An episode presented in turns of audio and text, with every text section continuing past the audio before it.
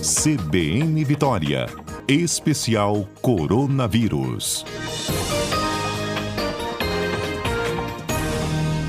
Doutora Etel Maciel, boa tarde, tudo bem? Boa tarde, Lucas. Tudo bem, e você? Tudo jóia nessa sexta chuvosa, né? Um tempinho preguiçoso. Preguiça, realmente. Um tempinho Bom para aumentar o isolamento, né? Essa chuva aí Bom no fim de semana. Ficar em casa, exatamente. Tem seu lado bom, sim. Bom, temos muitos assuntos hoje, hein, doutora, para a gente comentar. Acho que o uhum. primeiro deles é um dos mais importantes, né? A Pfizer e a BioNTech iniciaram um estudo internacional 4 mil voluntárias né, para avaliar a segurança e eficácia da vacina contra a Covid-19 em mulheres grávidas saudáveis, né? E esse é o nosso primeiro uhum. assunto de hoje. Então, uma ótima notícia, que é grávidas e crianças, né, Lucas? Porque a gente ainda tem poucas vacinas que estão sendo testadas em crianças, nessa faixa etária, principalmente acima de três anos e é uma grande preocupação que a gente ainda não tinha vacinas para essa faixa etária. A vacina da Pfizer é uma vacina que tem se mostrado aí com resultados excelentes, né? Então é muito bom que a gente tenha essa possibilidade de ter a vacinação para criança para comprovar a eficácia nesse grupo e a segurança também, né, nas grávidas, assim como a eficácia. A eficácia a gente não tem muita dúvida, né? A nossa dúvida era mais em relação a algum aspecto de, de, de segurança, né? de efeitos adversos é, em, em, em mulheres nessa, nessa, nesse período gestacional. E a Pfizer, então, iniciou esse, esse estudo. São mulheres que estão é, em período gestacional, né, estão grávidas, mas que não têm e uma outra comorbidade, né, para que não tenha nenhum problema de segurança, como essa parte do vírus que é utilizada né, para a vacina da Pfizer, como o vírus está morto, né, então a gente ele não vai causar doença, então, do ponto de vista da, da produção dessa vacina, a gente não espera que tenha nenhum efeito adverso mais, mais grave nessa, nesse grupo mas para ter certeza disso, a gente precisa fazer a, o estudo e as análises, né? Então, felizmente, eles começaram. Uhum, a gente, então já é uma notícia boa Lucas, também, a gente né? já uhum. tinha só. Você está me ouvindo? Sim, sim, tô, tô te ouvindo. Pode a continuar. Gente, a gente já tinha um, alguns dados preliminares. Eu esqueci de dizer isso, porque durante essa vacinação, é, e mesmo durante a fase 3 dos estudos, algumas profissionais de saúde que eram voluntárias no estudo, né, ou, ou outras mulheres, elas é, receberam a vacina, ainda não sabiam que estavam grávidas, mas já estavam grávidas. Então, assim, ainda que naquele início dos estudos, é, um dos critérios né, para se incluir a voluntária no estudo é que ela não estivesse grávida, algumas pessoas foram incluídas ah, porque ainda não conheciam né, o, o, seu, o seu, a sua condição de gravidez. Então, a gente já tinha alguns dados preliminares de que a vacina não tinha causado, não, não tinha nenhum problema. Nessas mulheres foram acompanhadas até o final da gravidez, algumas ainda estão uhum. em acompanhamento. Mas só para dizer que a gente já tinha esses dados preliminares e agora, então, o estudo de fase 3 nesse grupo de crianças e e grávidas começa a ser feito. Ok. É, notícia ótima, né, doutora, para a gente avançar nessa boa. vacinação. Hoje temos notícias boas, pelo menos, né, Lucas? Tem é, dia que a gente hoje... fica aqui dando notícia péssima, mas hoje temos notícias boas. Hoje o quadro está um pouco mais otimista, né? Tá, Bom, os, hoje tá. O, o nosso segundo assunto fala da vacina da Pfizer mesmo, né? Que aí tem uh, uhum. 75% né, de redução nas infecções pelo coronavírus. Isso menos de um mês após a primeira dose, né? Então, antes ainda da segunda dose, já tem uma redução importante. Muito importante. A gente ainda não. Essa, essa é uma notícia maravilhosa. Vou fazer até assim um parênteses bem entusiasmada aqui, porque é uma notícia muito, muito, muito boa porque a gente ainda não tinha notícia, a gente já sabia que as vacinas elas diminuíam a, qualquer infecção, né? A gente viu, acompanhou que a da Pfizer diminuiu em 95% a chance de qualquer infecção, né? qualquer dor de cabeça, qualquer evento leve. A Coronavac é 50%, e a COVID, a COVID Shield, que é o nome da, da vacina da AstraZeneca Oxford, né, diminui aí em torno de 70%. Esses sintomas leves, que a gente chama de eficácia global. Mas nós tínhamos ainda muitas dúvidas se a gente diminuiria a transmissão da doença. E esses dados a gente está acompanhando com muito, muita atenção né, o que está acontecendo em Israel, porque Israel virou um caso, um estudo de caso, né, para a gente poder entender, porque como eles estão com uma campanha muito ampliada e muito acelerada, é, provavelmente aí em três meses eles vão finalizar mais de 70% da população, eles estão caminhando é, já para isso. Então, assim, a gente está, vamos dizer, é a situação ideal, né? Então, a gente está observando e aprendendo com o que está acontecendo em Israel. E a Pfizer também é, está desenvolvendo, utilizando Israel como um estudo de caso para que a gente possa entender melhor essa questão da transmissão. Então, o fato de eu diminuir as pessoas infectadas, eu também diminuo a transmissão? Então, essa era uma dúvida e esses estudos preliminares, o estudo foi publicado ontem numa revista bem importante na nossa área, revista The Lancet, e, ela, e os resultados são muito bons, porque o que, que o governo de Israel, né, juntamente com a, com a Pfizer, eles analisaram esses dados dos, dos ele já tem aí mais de 50% vacinado, né, desses primeiros vacinados, e a importante, é, o importante re, resultado é que houve uma redução da transmissão, houve uma redução da infecção em 75% e uma redução da transmissão em 85%. Então, o que, que aconteceu? Aquele RT que a gente chama, né, a taxa de, de reprodução, a taxa de transmissão, ela diminuiu muito, então teve um impacto significativo no número de novos casos que estão sendo identificados e aí,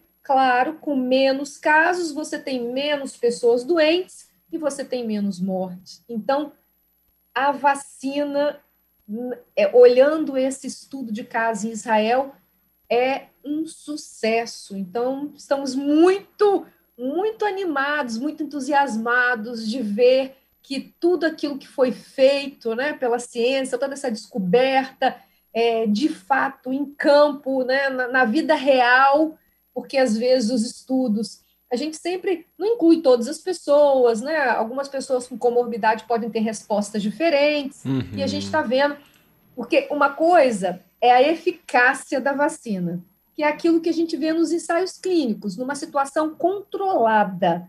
A outra coisa é a efetividade da vacina, é como ela se comporta na vida real com pessoas reais que não tem, que nós não temos controles, pessoas que têm comorbidade, pessoas que têm uma resposta é, imunológica é, diminuída. Então, a vida real é diferente e a, e a gente mede é a efetividade, que é a eficácia no, no mundo real, né? E, e aí nós tivemos essa, esses resultados excelentes. São estudos preliminares ainda desses primeiros, dessas primeiras doses que foram é, é, administradas, né, da vacina Pfizer em Israel. Mas uma coisa também muito importante, Lucas, que eu queria chamar a atenção, é que eles viram esses resultados já na primeira dose da vacina, é, indicando que a gente vai ter uma possibilidade muito, é, muito concreta de que uma dose só dessa vacina, ela já vai ter um efeito significativo, e a segunda dose, Lucas, o que a gente está é, observando, e os estudos de fase 3 já tinham mostrado, ele serve muito nessa vacina da Pfizer para prolongar a nossa memória imunológica. Então, assim, numa escassez de vacinas, como nós estamos vivendo agora, uhum. você ter resultados é, que impactam a nossa curva de infectados e a nossa curva de óbitos na primeira dose é algo espetacular, é muito bom. Então, ah, essas são as, as, notícias né, da semana. boas notícias essa parte. É, doutora, é, isso de reduzir também a, a, transmissão, nas outras vacinas não foi identificado, elas reduzem apenas a infecção, mas a transmissão ela continua ocorrendo? A gente ainda não tinha evidência de nenhuma vacina, porque para você ver o impacto da transmissão, você tem que acompanhar mais tempo pessoas vacinadas. A gente, não, a gente já sabia que diminuía a infecção, todas as, as vacinas até agora, o o objetivo principal delas era diminuir casos leves, diminuir infecção, infecção e sintomáticos, pessoas que têm sintomas muito leves. Então, essa é o que a gente chama de eficácia global. E aí, depois tinha as outras eficácias, né? Diminuir casos mais graves e diminuir hospitalização e óbitos. Então, é o que a gente chama de objetivos secundários. Então, a gente não tinha como saber ainda qual o impacto a gente esperava que o impacto seria na transmissão. Quando você diminui a infecção, você acaba impactando. Mas a gente não tinha comprovação. E agora, com esses resultados, a gente tem a comprovação. É, é um pouco também o que vai estar sendo feito naquele estudo que o Butantan vai fazer numa, numa cidade de São Paulo, a cidade de Serrana. É, eu acho que a gente não falou aqui ainda, né? O hum, Butantan selecionou essa, essa cidade, que é a cidade de Serrana, né, no, no estado de São Paulo, para fazer, vai ser como se fosse o nosso Israel, né? A gente, eles vão estudar, eles vão vacinar todas as pessoas acima de 18 anos nessa cidade e vão acompanhar tudo que está acontecendo ali, diminuição de transmissão, diminuição de infecção, diminuição de óbitos, para a gente ter mais evidências é, sobre a, Coronavac. Então, também é uma boa notícia. O Butantan anunciou essa semana e esse estudo vai começar. Eles vão fazer esse estudo, que essa cidade é uma cidade que não tem. As pessoas acima de, de 18 anos, elas são em torno de 30 mil pessoas, não é uma cidade muito grande, e essas doses o Butantan tinha é, de, de, daquela sobra do, da, ainda das doses dos estudos de fase 3. Então, eles vão utilizar para fazer esse estudo e a gente vai, em epidemiologia, a gente chama estudo de coorte. A gente vai seguir tudo que está acontecendo com essas pessoas, né, ao longo de um ano. Vamos ver, então, a queda uhum. na transmissão, como é que, esse, que essa cidade vai se comportar em relação, por exemplo, a medidas de contenção. Então, vai Sim. ser muito, muito importante aqui para o Brasil também, essa pesquisa que o Butantan começa é, acho que nas, nas próximas semanas. Ótimo, doutora. Bom, a gente volta aqui no CBN especial coronavírus com a doutora epidemiologista Etel Maciel. Hoje muitas notícias boas. Já falamos da pesquisa com é, mulheres grávidas saudáveis para avaliar a eficácia é, das vacinas contra a Covid-19, né? Pfizer, BioNTech estão fazendo esse estudo. Também da, do resultado da Pfizer, que um estudo mostrou é, que na primeira dose 75% das infecções são reduzidas. Isso é importante que a transmissão também reduz isso em uma dose da vacina, que na verdade tem duas, né? Mas na primeira dose já é esse resultado bastante positivo. Bom, temos outros assuntos ainda para falar e um deles é de que empresas aéreas estão proibindo a máscara com válvula. Por quê, doutor? E obrigado por esperar. Então, Lucas, a, a, aquela máscara com válvula é o que gente, não, ela desde o início ela não foi muito recomendada para para essa pandemia da Covid-19, ela tem outros usos, essa máscara. O que, que acontece? A gente chama até ela ganhou um apelido que chama máscara egoísta, porque a válvula ela filtra o ar e ela protege quem está usando, quem está utilizando a máscara. Mas se essa pessoa estiver infectada, ela não filtra o ar que sai. Então, a pessoa infecta o ambiente. Então, por isso que o, o apelido é máscara egoísta, né? Porque ela está protegendo só a, quem está usando. As empresas aéreas demoraram, inclusive, é, deveriam ter feito essa restrição há mais tempo, porque no ambiente ainda pressurizado, que você está né, fechado, sem um, um, fluxo de ar, se alguém está infectado e está utilizando essa máscara, ele está expelindo as gotículas com vírus para o ambiente, né? No caso ali, o avião. Então, é, essa máscara não é aconselhada. Essa máscara ela é mais utilizada em uh, como se chama? Obras, em obras, é, coisa, é, obras que têm muita poeira, então que protegem a pessoa que está utilizando, né? Então, é mais em outro tipo de, de, de, de trabalho ou de, ou de atividade, não para essa não para epidemias ou pandemias, né, que você tem vírus circulando no, no ar, no ambiente. Então, ela não é recomendada por isso, ela protege quem está utilizando, mas não protege as outras pessoas que estão à volta de alguém que esteja utilizando a máscara e que esteja infectado. Ah, sim, bem explicado. Então, a máscara com válvula te protege, mas não protege quem está próximo a você. Bom, tem um outro assunto, uh, doutora, no O Globo, né? Saiu um artigo da senhora falando sobre a situação do Brasil, uh, qual a senhora classificou como catastrófica. E aí a gente gostaria de um comentário sobre esse assunto também. É, em relação à matéria de hoje, foi em relação às nossas variantes, né? A nossa lentidão de vacinação, né? Infelizmente, por exemplo, a gente poderia ter em dezembro aqui 70 milhões de doses da vacina Pfizer, mas o governo recusou esse acordo. E aí, uma vacina excelente que a gente poderia estar utilizando, pelo menos nas regiões metropolitanas, que tem uma facilidade maior para ter esse, uma refrigeração mais baixa que essa vacina precisaria, mas seriam 70 milhões de doses a mais, né? Então, é, é, é é triste a gente constatar isso, que o governo recusou esse acordo, e ainda diante agora dessas variantes que já foram encontradas em vários estados, inclusive no nosso.